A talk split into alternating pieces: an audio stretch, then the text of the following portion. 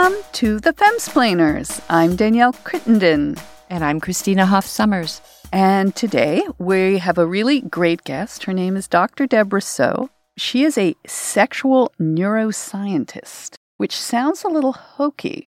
It sounds a little hot. it's a little kinky, like brain sex or something Right. like that. But actually, she looks at the science behind sexual differences. So, this whole question is gender a construction or what are its scientific bases? And we're talking so much about transgenderism, we thought it'd be really interesting to have someone with her background and experience on. As a scientist. And listening to her and reading her always reminds me of what my friend and ally Camille Paglia always says that the great tragedy of our age is that women's studies, its home is in the humanities, you know, comp lit departments and English lit. You have people that know nothing about biology, endocrinology, and, you know, basic anatomy. So here we have Debra Soh. She has not immersed herself in the French philosophy, so she approaches it as a scientist. And what she says is illuminating and a basis for more informed policies. Because I think you have to have truth before you have social justice. One of the things she wrote about, she writes for Playboy. She's got a columnist for Playboy. And I, Danielle said I couldn't mention this, but she is a dazzling beauty, a babe. And not that write- it's relevant. She writes for Playboy, though. She doesn't pose for Playboy. She could if she wanted to. Okay, but it's like, yeah, we read Playboy for the articles. Actually, you would genuinely read Playboy for her articles. I have been in Playboy. What? In fact, years ago, my dad would always go out and get everything I was in. And I was once interviewed about my book, Who Stole Feminism. My dad wanted to get a copy. At the time, he was a gentleman of a certain age living in a small New England town, and he didn't want to go to the local country store and buy Playboy. So he drove across the border. He oh, went to New Hampshire and bought it in Keene. And as he was leaving, he still felt he had to explain himself to the clerk. And he said, I'm only buying this because my daughter's in it. Oh my goodness! said- Oh my goodness! I have been in Playboy, but she could be in Playboy for interviews or I don't want to say it. Okay, she wrote very recently in Playboy about the politicization of evolution. What I ah. find really funny about this is that she said that feminist political correctness is leading activists to align themselves really with creationists. Yeah. In terms of evolutionary The, the social construction because- theory of gender is creationism for intellectuals. Right. Because if you say there is any kind of natural evolution, Right. then you can't say gender is constructed. Is that an idiot's guide to this theory? A good one. A good one. And she said that, you know, Charles Darwin has been called a misogynist. yes, it is madness. And we're supposed to look at the world and see what we see. And we do see men and women. There's a continuum up to a point. But as Samuel Johnson said, the existence of twilight doesn't prove there's no night or day. Oh, I thought you were going to say the existence of Twilight doesn't prove there are vampires or not. I, I think there could be vampires. Okay, so let's bring on Dr. Debra Soh. A quick fem facts about her. She holds a PhD in sexual neuroscience from York University, which is in Toronto, and writes about the science and politics of sex. She's written for the Globe and Mail. She's well, she, LA Times. She's written for everybody. She's a columnist of Playboy, as we mentioned, and she's co-host of a podcast called Wrong Speak with Jonathan Kay, and it's just an love it. absolutely great It's podcast. great. I heard a great episode of Wrong Speak where they had a comedian on there who was, Was this Ed the Sock puppet? I don't know. Oh, he was- had Ed the He Sock. talked like that. That was Ed the Sock. Oh, he was puppet. so funny. and he pushed back, pushed back on everything they said. But then when they were reasonable, he'd subside. It's fantastic. That wasn't a comedian. That was a sock puppet. Well, whoever he is, I want to have him on Femsplainers. And he's a Canadian. You have some. A puppet splainer. All right, let's bring on Debra. people, so why should it be?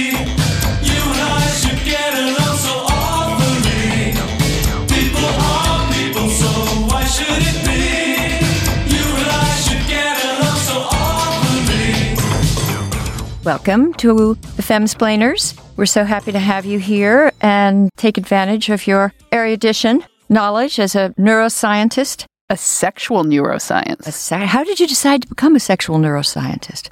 That's a very good question. Thank you so much, guys, for having me. I came upon sex research kind of by accident. When I decided to go into graduate school, I was able to do a placement as part of my master's degree in sexology. I totally fell in love with it. I mean, I hadn't really heard much about sex research at that time, but thankfully it's, been, it's a growing field, sexual neuroscience in particular. So I used brain imaging to better understand paraphilias, which are unusual sexual preferences, and hypersexuality in men. So it's a field that's growing, and I'm really happy to see the technology also advancing so quickly. What's interesting is when I went to look this up, because otherwise it, it's like when you hear someone's like a sexual therapist or something, you go, okay, what's up? This is like deadly serious what you do. I mean, you're looking at the structures and functions of the brain to see if and where there are differences. And you studied at York University in Toronto, which is, I was telling Christina before you came on, that it's like one of the most politically correct colleges in the World. yeah, and at least maybe in North galaxy. America. And maybe it's the, the ground zero. How was it to start looking at gender differences there and study there? I was very fortunate. I have to say York was extremely supportive of my project. I think I was the only person in my program actually doing sex research. So I'm sure when they got, you know, my ethics, uh, when you do a study, you have to apply for ethical approval. And I'm sure when they got it, they thought, what on earth is this person doing? But, you know, even though it's a very progressive school, and I guess some of my research could have been considered controversial, they've been very supportive of it. I didn't really have much issues in terms of any sort of interference at all. But we had, you know, state of the art facility in terms of the MRI scanner. My colleagues were extremely supportive. So it was a really excellent experience. That's great. Well, maybe the sciences are a little more walled off from interference or even understanding from the other students. I would say so, especially thankfully in the hard sciences. I mean, we do see some of this ideology coming in a little bit more into biology, but for the most part, I think we're still doing okay. Well, let's move on to some issues that you've addressed in your writings. We'll start with forgiveness for perpetrators, those who are accused of Me Too crimes. Just taking advantage of your understanding that, say, someone like Louis C.K. does seem to have an unusual sexual preference. Is this someone whom you think needs treatment as well as we want him to express regret for what he did, which he's done? Or at what point do we forgive? Do we treat? How do we approach it? Yeah, that was a recent column I wrote for the Globe and Mail. I guess I wasn't really that surprised to see the reaction when Louis C.K. made his, I guess, impromptu attempted comeback. This was about two weeks ago. And in terms of the media response, everyone was very upset. They said, no way, you are not coming back. You are not being forgiven. You are not allowed to go back to work and pretend like nothing happened. I'm someone who has worked in a research capacity as well as clinically with incarcerated sex offenders. It's very difficult to know whether someone is genuinely remorseful without actually sitting down and having a conversation with them. So it's really hard to, I guess, make any sort of judgment of Louis C.K. in particular. I mean, it, it sounds like he has been remorseful, but again, I don't want to speak to his case in particular, but sometimes individuals know that you need to say these things in order to be forgiven or to come across as though you are regretful. I think one of the most important things is antisociality. So men who do commit sexual offenses, that's one determining factor in terms of whether they will go on to commit further offenses or if it's something that maybe they did once and they realized the harm that they caused. In Louis C.K.'s case in particular, I wrote about exhibitionism. So this is mm-hmm. a paraphilia that involves exposing and what someone finds sexually arousing is the look of fear and surprise and shock on victims' faces. People who have paraphilias are predominantly men. So not all men who are exhibitionistic necessarily do this to non-consenting victims. Some people will have these fantasies and they will try not to act on them because they recognize that for most people, they don't really want to see that. Again, that's antisociality that plays a role in it. But I think the only way we can really know is in terms of doing a proper psychological assessment. And my column spoke more broadly to this idea of forgiveness. If we're going to forgive celebrities for doing something like this, we need to be consistent and say, okay, would you also welcome someone at your workplace who has Mhm. admitted to sexually Mhm. abusing colleagues or subordinates? Would you also welcome him back into the workplace? I mean, I've been very critical of Me Too. I think in some ways it had maybe potential, but it's definitely gone off the rails. I do in this case understand a little bit the backlash in terms of how upset some people were in response to his appearance. Well, somebody said on Twitter, which I thought was really funny, Catherine Valenti, she said, When you think about it, it's entirely fitting that Louis C.K.'s comeback involves surprising a captive audience in a tiny room by revealing themselves to them suddenly without their consent. But you touched on something in this column that we've touched on on the podcast, especially Christina, when we talked with Emily Yoffe about the pathologies behind the Harvey Weinsteins. And you said Yeah. in this column, you said, in order to determine whether a sexual abuser has truly changed his ways, we need to understand the root cause of his behavior. I think one of the things I would like to see in someone like Louis C.K., and also understanding that what he did, as you say, it's like a flasher, is different from a Les Moonves or something like that. But we're always talking about it in terms of power and not as these pathologies. And I wonder if the celebrity redemption for somebody like him, who clearly has some sort of issue, wouldn't be like celebrities who go into rehab, you know, and they come out and they say, Well, I've gotten treatment for this. I understand it better. I'm deeply sorry. I'm learning to not do this again. I don't know how I feel, I guess, like you, that somebody vanishes for nine months, then shows up and expects to go on as normal. Even if to the degree he was apologetic, which I don't think he was really. I think he was. He was And, and, you know, not that this means anything, but didn't he ask permission to do it? he, apparently he did ask them first, but I guess when it's someone you know is influential in your field and he's asking to expose himself, you, I think these women felt like they couldn't really say no, even though he was technically asking. Ooh, God, I just, I just don't know. Can you imagine a situation where you wouldn't run out of the room? I would, I would, I would scream and run.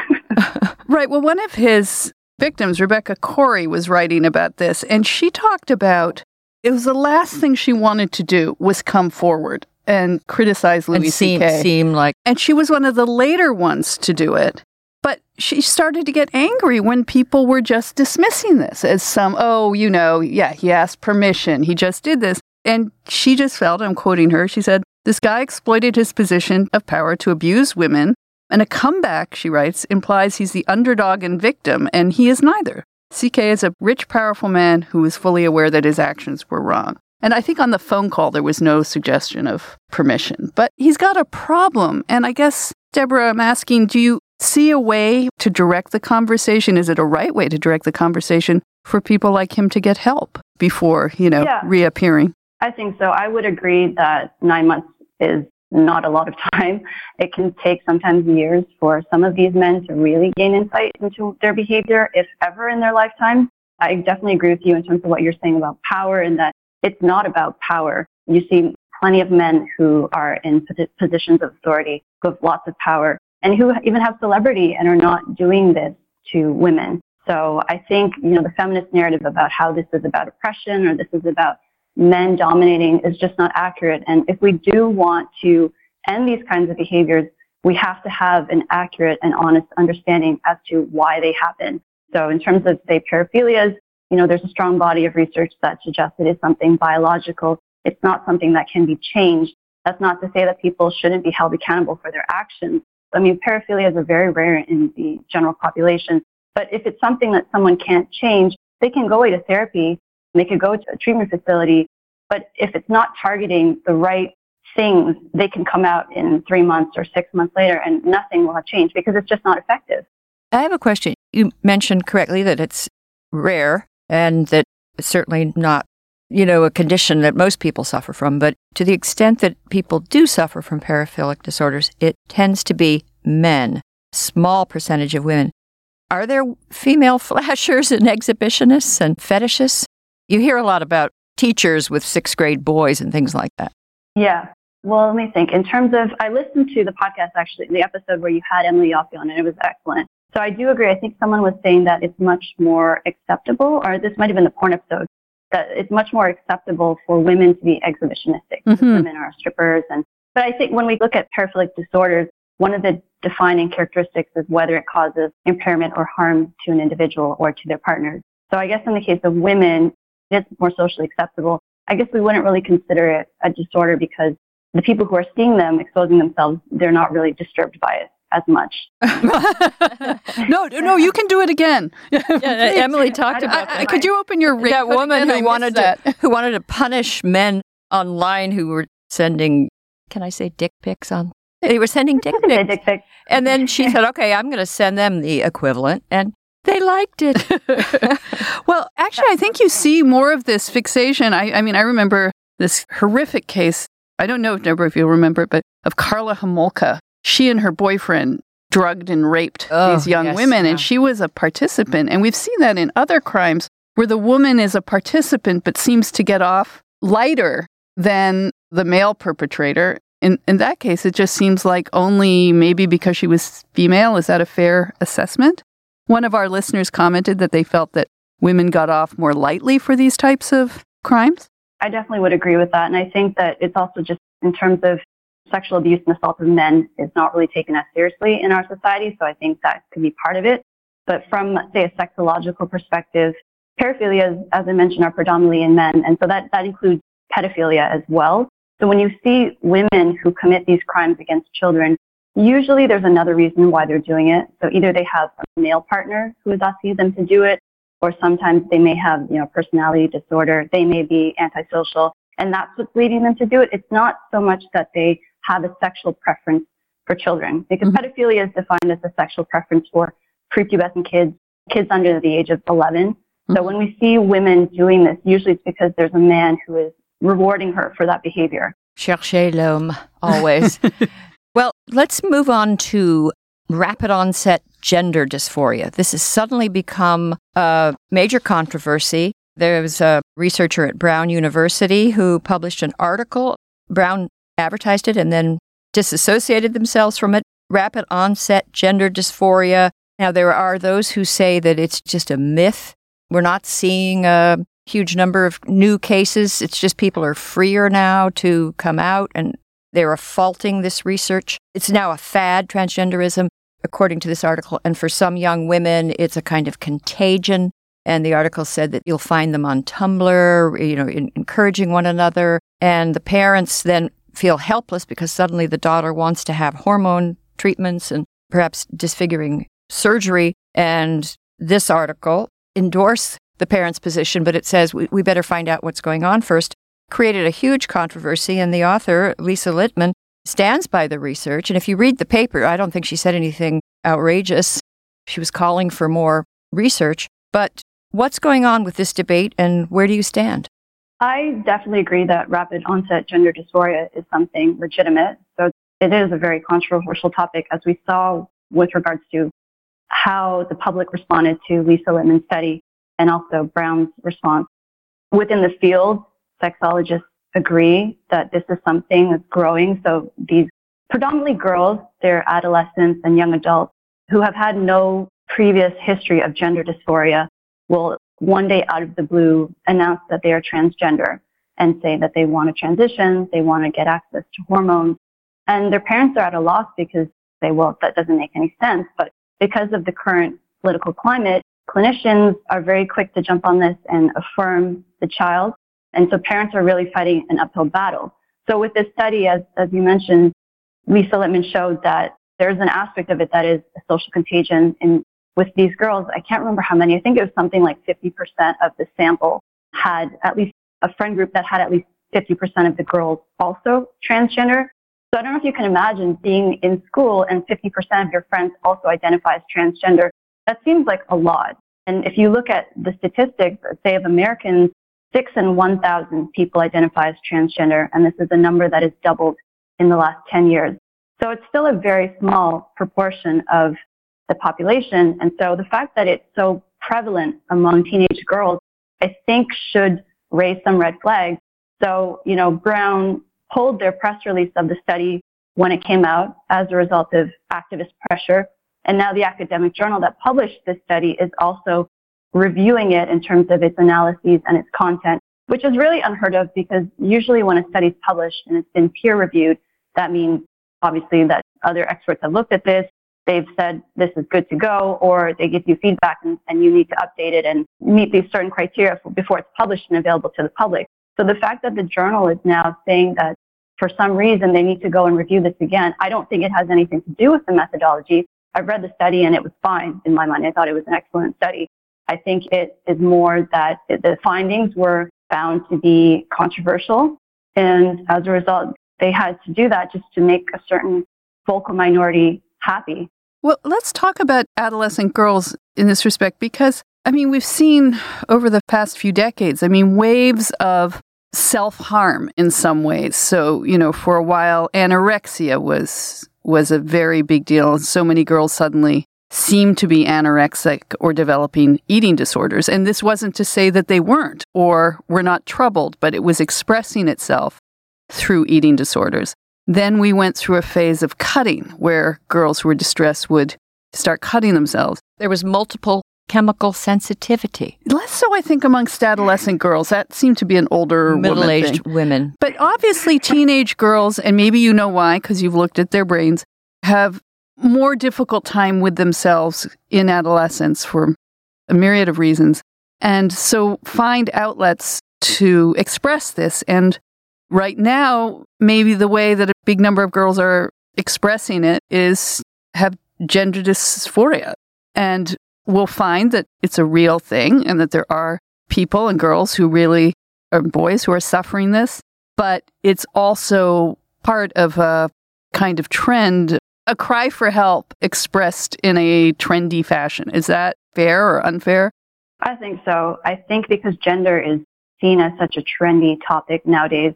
From the study, some of the parents reported that for their children, the teachers were very much anti-bullying for transgender students, even more so than other groups of students that would be bullied. So nowadays it seems like kids are being given brownie points for coming out as transgender. This is something that I've heard from parents I've spoken to as well. In terms of why girls struggle with this in particular, I think puberty is a difficult time for everybody. And I think for girls, these changes to your body, they can be unexpected. They can be quite drastic in some ways. And, and I've heard also some girls, you know, they don't like the attention that they're now getting. So I think instead of saying to them, you know, this is normal, this is just a part of life, now they're being told, okay, instead, maybe you should be a boy. And I think in some ways, maybe in that way, you would get less attention if you were a boy going through puberty. But I understand the concern in that transgender people have had a history of medical gatekeeping and having difficulty accessing care and appropriate resources. But I don't think the solution is to go completely in the opposite direction and saying, okay, across the board now, anyone who says they're transgender, including children, should be taken at face value. You said at one point that most gender dysphoric kids, if they're left alone and don't transition, grow up to be gay. Yes, that's right. It could be just a stage they're going through, and then they'll be cisgendered and as gays. I don't like the word cisgender, but I agree with you. I just wanted to be. Able I to use never, it I the never really way. understand. I, I think of it like cisgender, bro gender. I'm just, yeah, you. I mean, you get labeled a radical feminist Yeah. when you say you don't like the word cisgender, and I'm also def. I think radical feminists would definitely say I'm not one of their own. You In get terms labeled a TERF. Oh it's yeah, a TERF. a trans, Trans. exclusionary radical feminist. Oh, Some of my best friends. Yeah, friends. so I, I think I of want to my best stick with the MILF category. I think I like that one better. Please join the Femsplainers. Yes, subscribe to us on Apple Podcasts, Google Play, or your favorite podcast hangout. And follow us on Instagram at the Femsplainer Podcast. And find the Femsplainers on Facebook and Twitter at Femsplainers. And learn all about us at femsplainers.com. Thank you. Yeah, Femsplainer.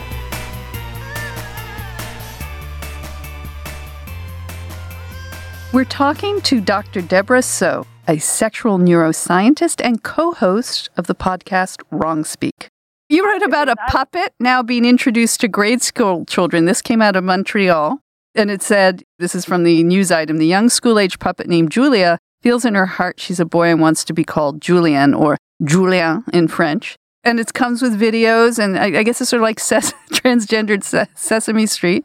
Like, is this a good idea, do you think, showing this to school age kids, introducing them to puppets? I mean, I remember the whole controversy when Heather Has Two Mommies books were introduced to make kids in kindergarten feel okay that, Yeah, but I like have gay Heather has parents. two mommies. but we were all sort of shocked. Yeah, right. We were shocked and maybe we were wrong. And I Yeah. remember when Heather Has Two Moms came out and there was a, a nightline with Ted Koppel and he wasn't buying it. And then someone was defending it and he said, What are we going to have? You know, a book like Tommy's Dad's in the Slammer?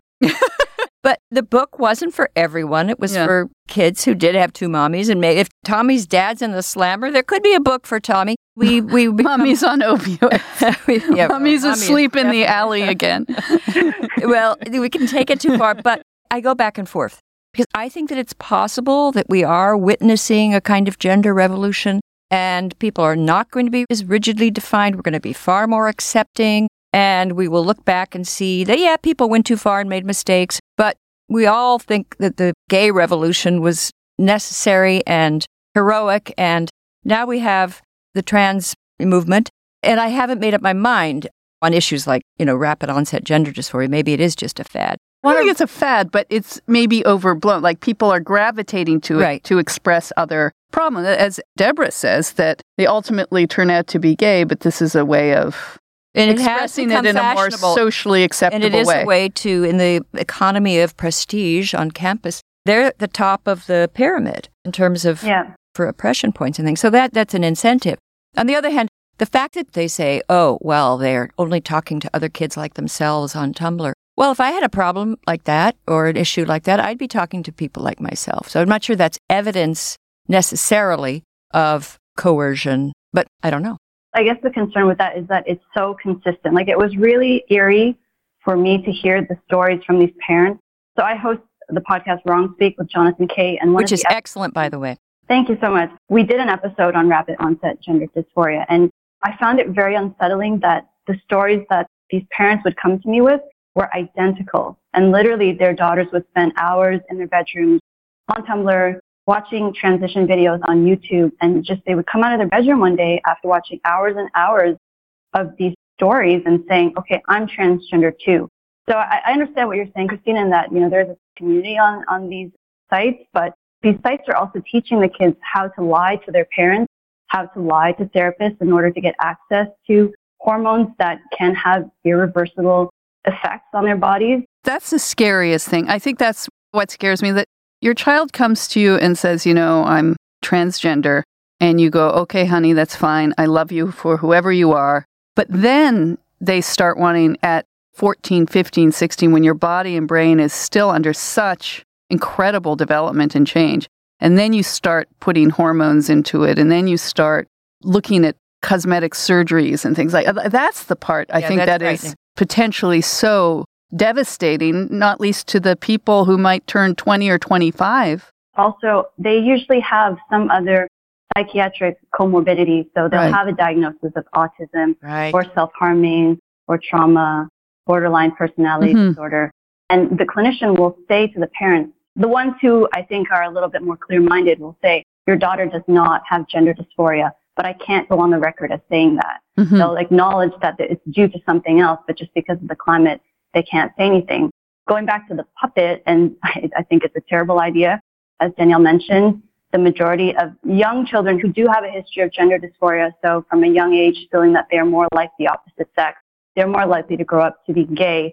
And I think what we're seeing is it's trendier to be transgender instead of being gay. I mean, there's still quite a bit of homophobia in our society. And I think also the transgender, the activist groups are almost intentionally conflating being transgender with being gay in a way. They say it's different, but in terms of it can't be changed, this is something you felt from a very young age because they know homophobia is terrible. I mean, I grew up in the gay community.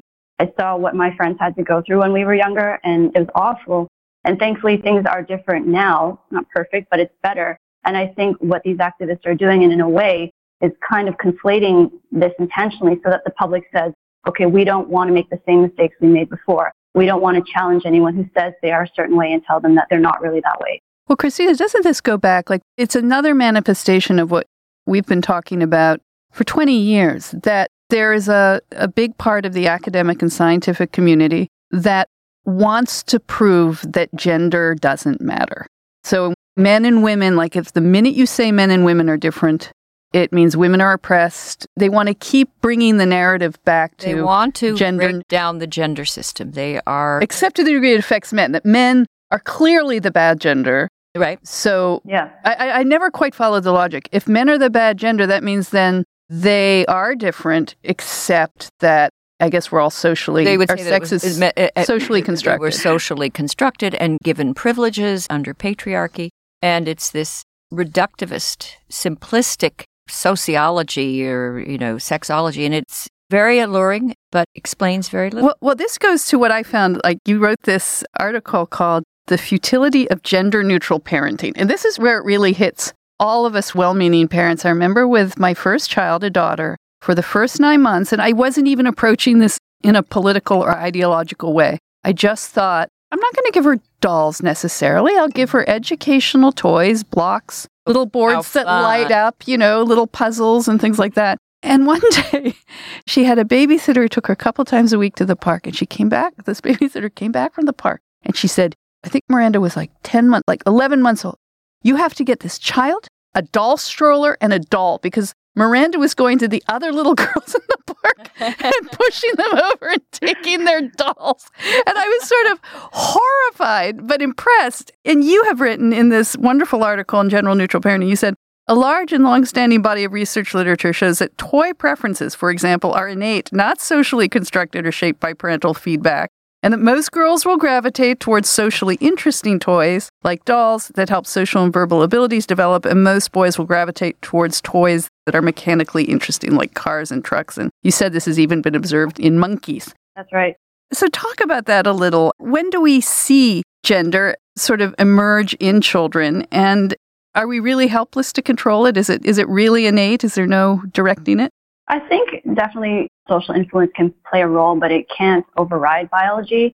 And so I was inspired to write that piece. It was for the, the Los Angeles Times because I find that the holiday season every year, pretty consistently, a whole bunch of these opinion pieces will come out saying that toys should be gender neutral. We shouldn't gender toys. We should encourage girls to play with boys' toys which, you know, is a whole other issue I have in terms of basically telling girls that they can't be female typical, that there's something wrong with that. But in terms of what the scientific research shows, it's prenatal testosterone exposures that dictate what a child will gravitate towards when they're born. So higher levels of exposure are associated with more Mm. male typical interests and activities, and lower levels of exposure are associated with more female typical interests and activities. So this is regardless of whether the baby is male or female. So if you have a boy who is more female typical when he's born, he was likely exposed to lower levels of testosterone. We'll talk about the CAH girls, the girls with what's it, congenital adrenal congenital hyperplasia. adrenal hyperplasia. Right. Yeah. So the same thing with these girls, they were exposed to higher than usual levels of testosterone in utero. When they are born, they gravitate towards male typical toys. And this is even in the case when their parents give them more praise for playing with female typical ones. So it's not accurate to say that toy choices and interests, I think in adulthood, are the result of social conditioning or parents and teachers and the media. And, you know, I, I think that should be totally fine. I think kids should be allowed to play with whatever they want. Except matches. Yeah, yeah, no, exactly. What did you play with? Were you a conventional little girl or did you play like, as we used to call tom? Were you a tomboy? I was definitely more of a boy. Yeah, I, I mean, I still am. But I played with all boys' toys. I hated girls' toys. I looked like a boy. I dressed like a boy. Did your parents flip I- out? Yeah. What? no, No. no, they were they're extremely supportive, and you know that that's also a reason why I take issue, I guess, with the the transgender narrative nowadays, because I feel like girls like me would be encouraged to transition when I'm straight, but we grow up to be perfectly content in the bodies that we have. Were you a tomboy, Danielle? Mm, I became scrappy, but I wasn't a tomboy. I was made scrappy by my stepfather, who taught me like how to box and throw a baseball and things like that. But it wasn't my natural gravitation. I Oh, okay. But no, we've known, we have actually, Christina and I, we recently, a very good friend of ours who has a two year old daughter.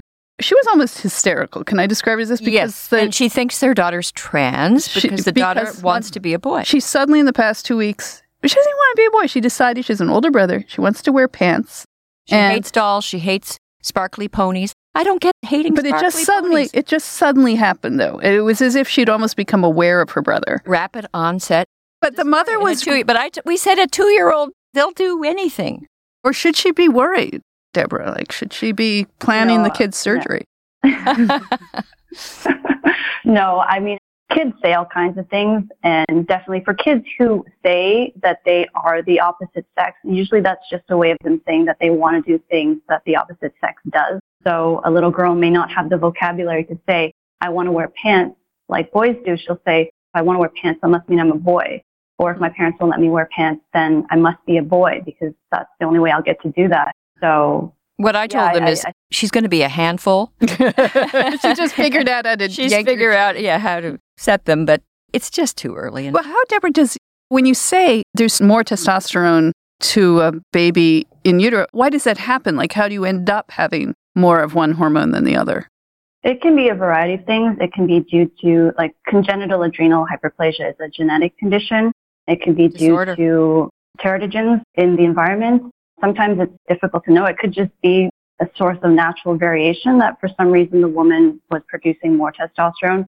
But usually it's determined by tests and looking at, you know, the amniotic fluid and also when the baby is born. So we just don't know. It's not like something has been injected or added, or it's just a natural phenomenon. Yeah, well, I mean, in the case of, say, CAH, it is considered a disorder. Regardless of whether someone has a genetic condition or not, they deserve equal rights and, and respect. But it is due to differences in terms of how the fetus developed. Let me ask you something. There was a story recently on NBC News about a couple in Cambridge. They have twins, Zyler and Caden, and Giveaway there.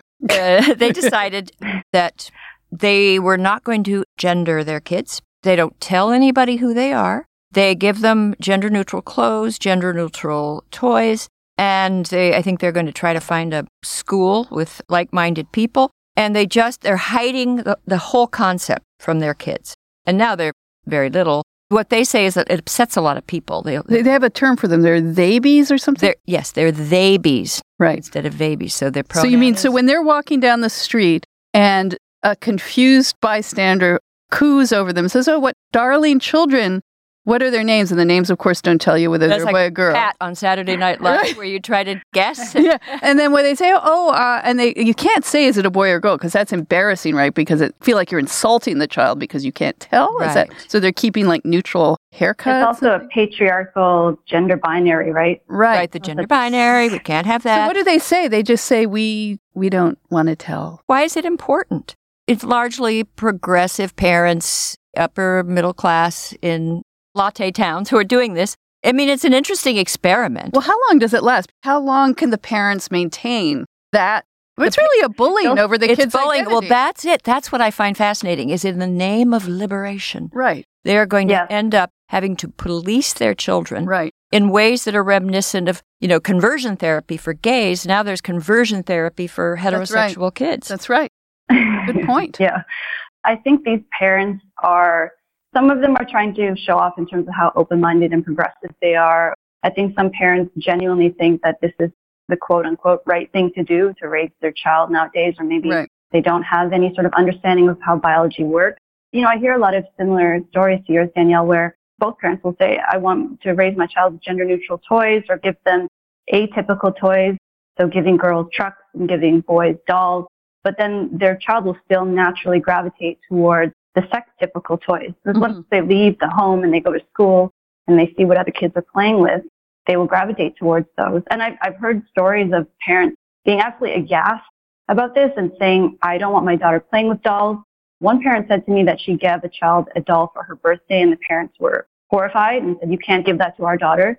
So, I mean, I think that's what's sexist. It's not sexist to say that boys and girls and men and women are different. It's this idea that women have to conform to men in order to be considered the same or equal. Right. Or even vice versa in some cases. But yeah, Debra, yeah, I, I see that as well. we, we know you, you're on a, a tight time crunch, but it's been just amazing to have you on, and we hope to have you on again because we can just talk to you really about anything. she's she's just a great sex explainer. She's you're a great sex explainer. Thank you so much. I've had so much fun. I love you guys, so this has been great. Okay, before you go quickly, you must have a genetic cocktail you like. Oh. we, we always We're, we're, we're, we are drinking, and we're We're always Danielle's rosé. had- It's still summer. it's kind of rosé. Sort of. yeah. What is your favorite cocktail? I'm so jealous. Actually, you know what? I actually quit drinking a year ago, but my favorite drink was vodka cran because I felt like it was very healthy. A vodka what? Vodka cranberry. Oh, vodka, and cranberry. Yeah, that's for people who don't really. That's what you drink when you're 14 and you don't want your parents. and you don't really drink. So you've just Or told us. people people say it's, it, you can only drink that when you have a UTI, but I would think, well, this is why I'm so healthy. All right, but you don't drink. Do you have a favorite mocktail? Hmm, that's a good question. Nowadays, because I tell myself I'm very responsible, I'm very big on fizzy water. So I don't know if that that helps. Oh my God. Oh gosh. Well, okay. Well, it's a good thing you're not in the studios because we'd probably cause you a relapse. That's- We ply you with alcohol. So be careful if you need a. yeah, we'll we'll be careful. All right, Debra. Thank you again so much for coming. It's just such a pleasure to talk to you. Thank you. This was awesome.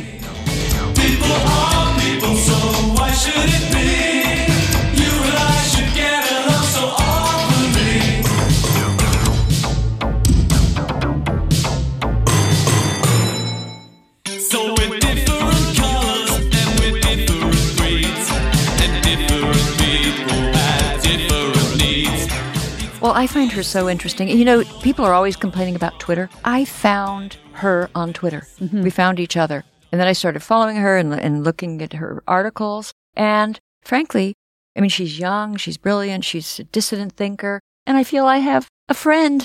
Before I was isolated, I mean, there's Camille Paglia and me and a few others. You always had You? me. I always I, but I wasn't on Twitter. I try to stay off Twitter. Everyone's so mean on. You know what? Can I just say thank you to our Femsplainer listeners and followers because they are unfailingly great.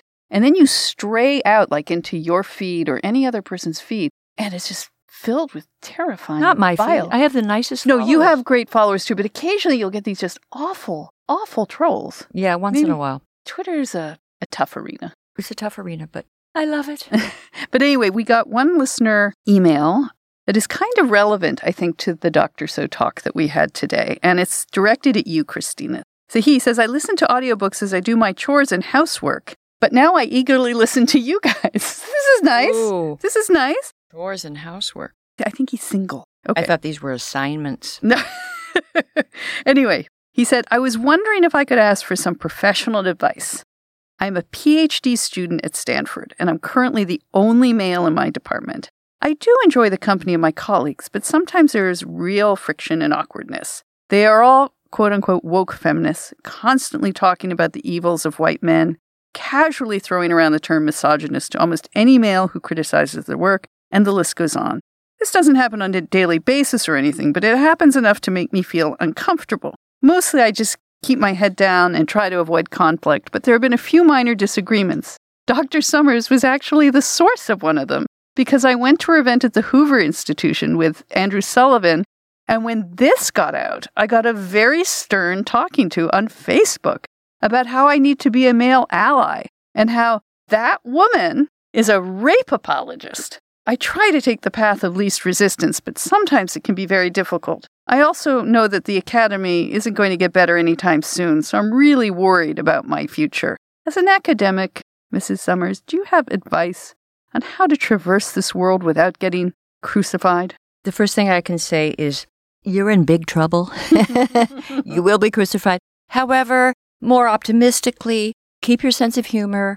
I don't know. I'm trying to imagine what department you were in where it's that bad. Early childhood education, or what could it be? Psychology. But here's the thing even among your colleagues, there are probably a lot of people who would secretly agree with you. And I always tell people to be civil and honest about your views. Don't be contentious and don't assume bad motives in the people you're debating because not everybody, but most people are trying to do their best and don't have evil motives. They're just confused. And it sounds like a lot of your, your fellow students are confused and perhaps indoctrinated, but people don't like to hear that. So I would just be careful.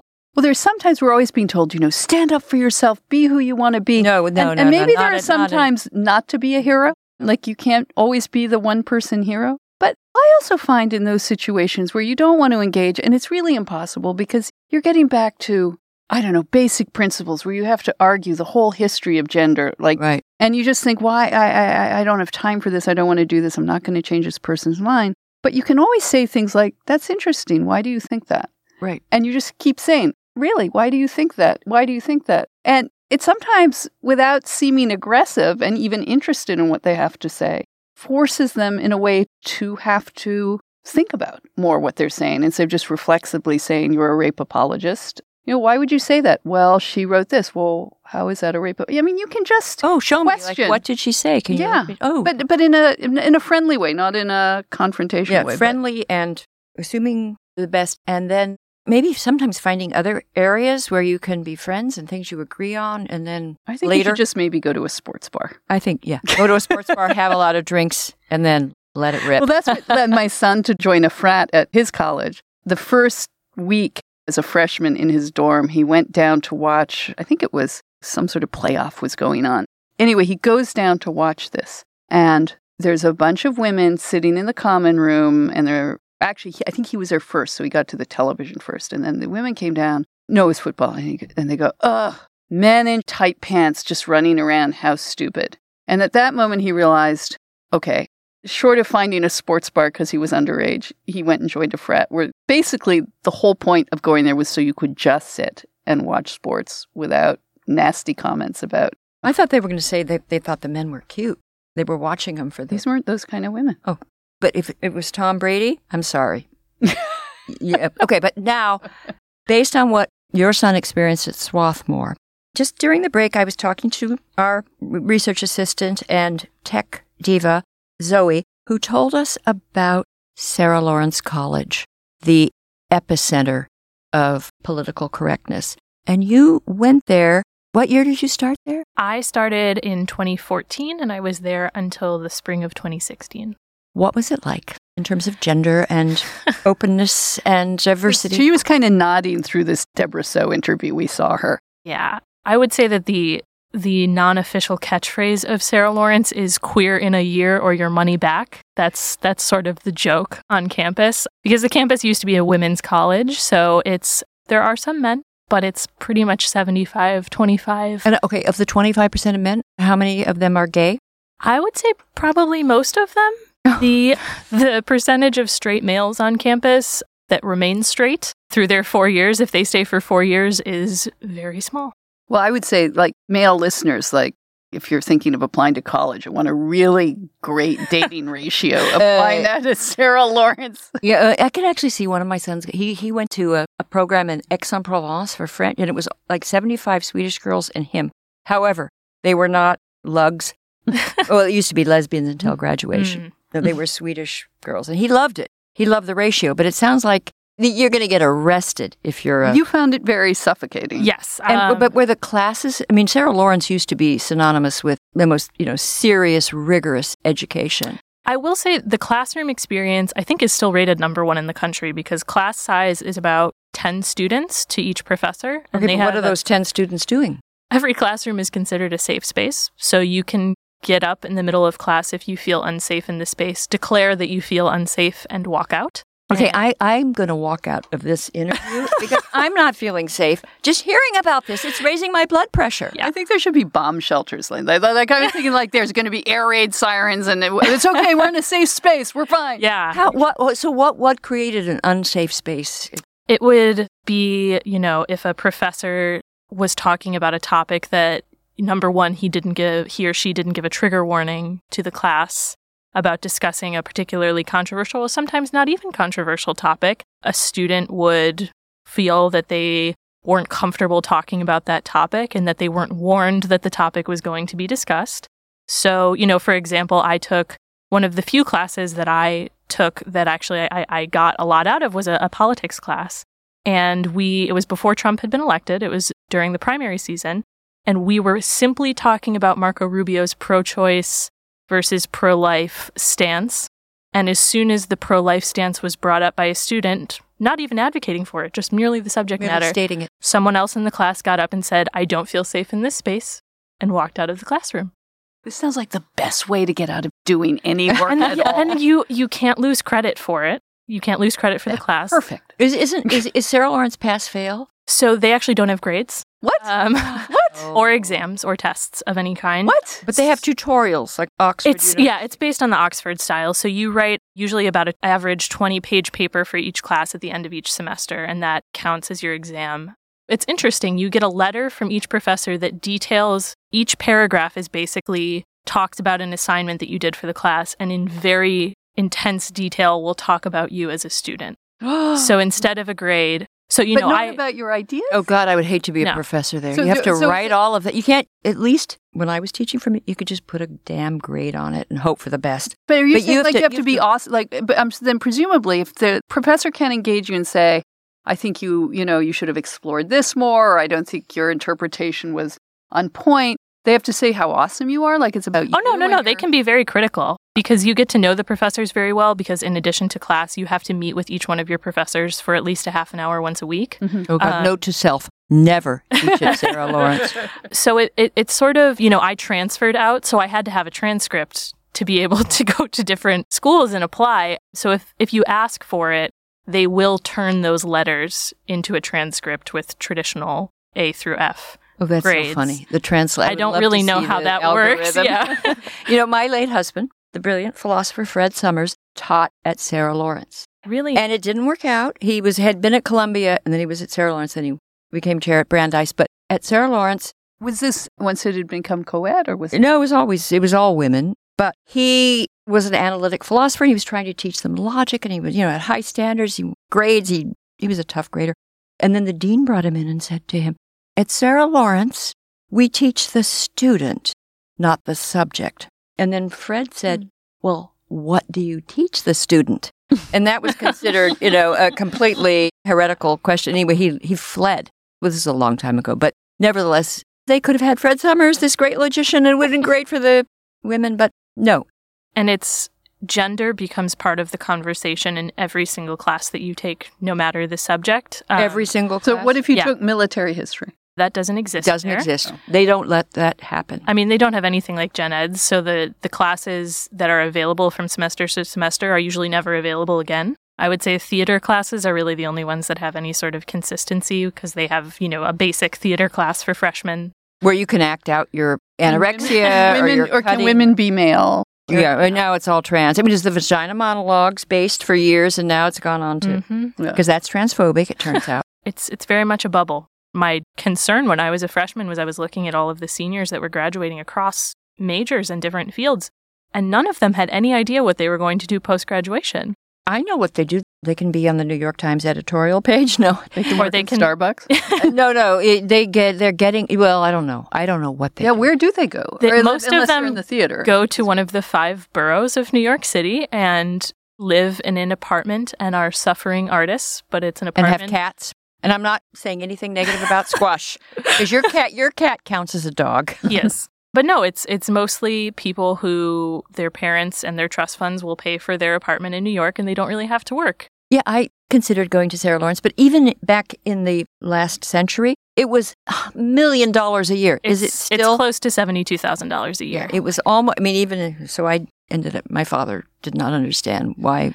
But your kid comes out feeling really, really good about themselves and unable to face any kind of reality. I don't think. any I think you have a nervous breakdown there. well, that's why a lot of people leave. Well, you That's- said there's yeah, a huge their uh, retention rate is yeah. is close to only eighty percent, which which sounds high, but their student population is only fifteen hundred people. Okay, so twenty percent leave, and I would think those would be nervous breakdown people. Mhm. Although they may want no, to maybe stay. no, they want to maybe, stay. No, the people, who leave like you, saying they lost you. yeah, I'm they getting- lost me. I'm yeah. getting the hell so out how of here. were well, how were you received by? So I sort of I burnt my bridges in a way because I was working for the Odyssey at the time that I, I left Sarah Lawrence, and I actually wrote an article about why I was leaving, and Hang I on, published. the Odyssey is It's it's an online publication that's run by college campuses. Okay. So they they have a their own entity on each campus. Right. But basically, I wrote a goodbye to Sarah Lawrence letter where I talked about why I was leaving, and I was pretty hypercritical of the student body and the style of education. And I had lots of people either respond and harass me or unfriend me on Facebook, which is fine. You know, I I, I, I can take criticism. That's fine. But the interesting part for me actually was I had a lot of students that reached out to me that agreed with a lot of what I was saying, Okay, but stayed. Right, but that's it's it's always this. Most people are not heroes. Right. They just want to, and this is what happened to my son. He just decided he found his frat, like so many. He, he started up a couple times, and they just, you know what? I'm just gonna get my grades. Although he had one funny, funny thing happen. They did have a phenomenal teacher of ancient history, and they're studying ancient Rome. And the teacher was male teacher was talking about slaves and slavery and the role it played in ancient Rome. And a girl did this. She got up and she complained and said, I don't want to talk hear about slaves. I find it very upsetting. Triggering. And he apparently said, Well, I'm sorry, we're studying ancient Rome. We have to talk about slavery.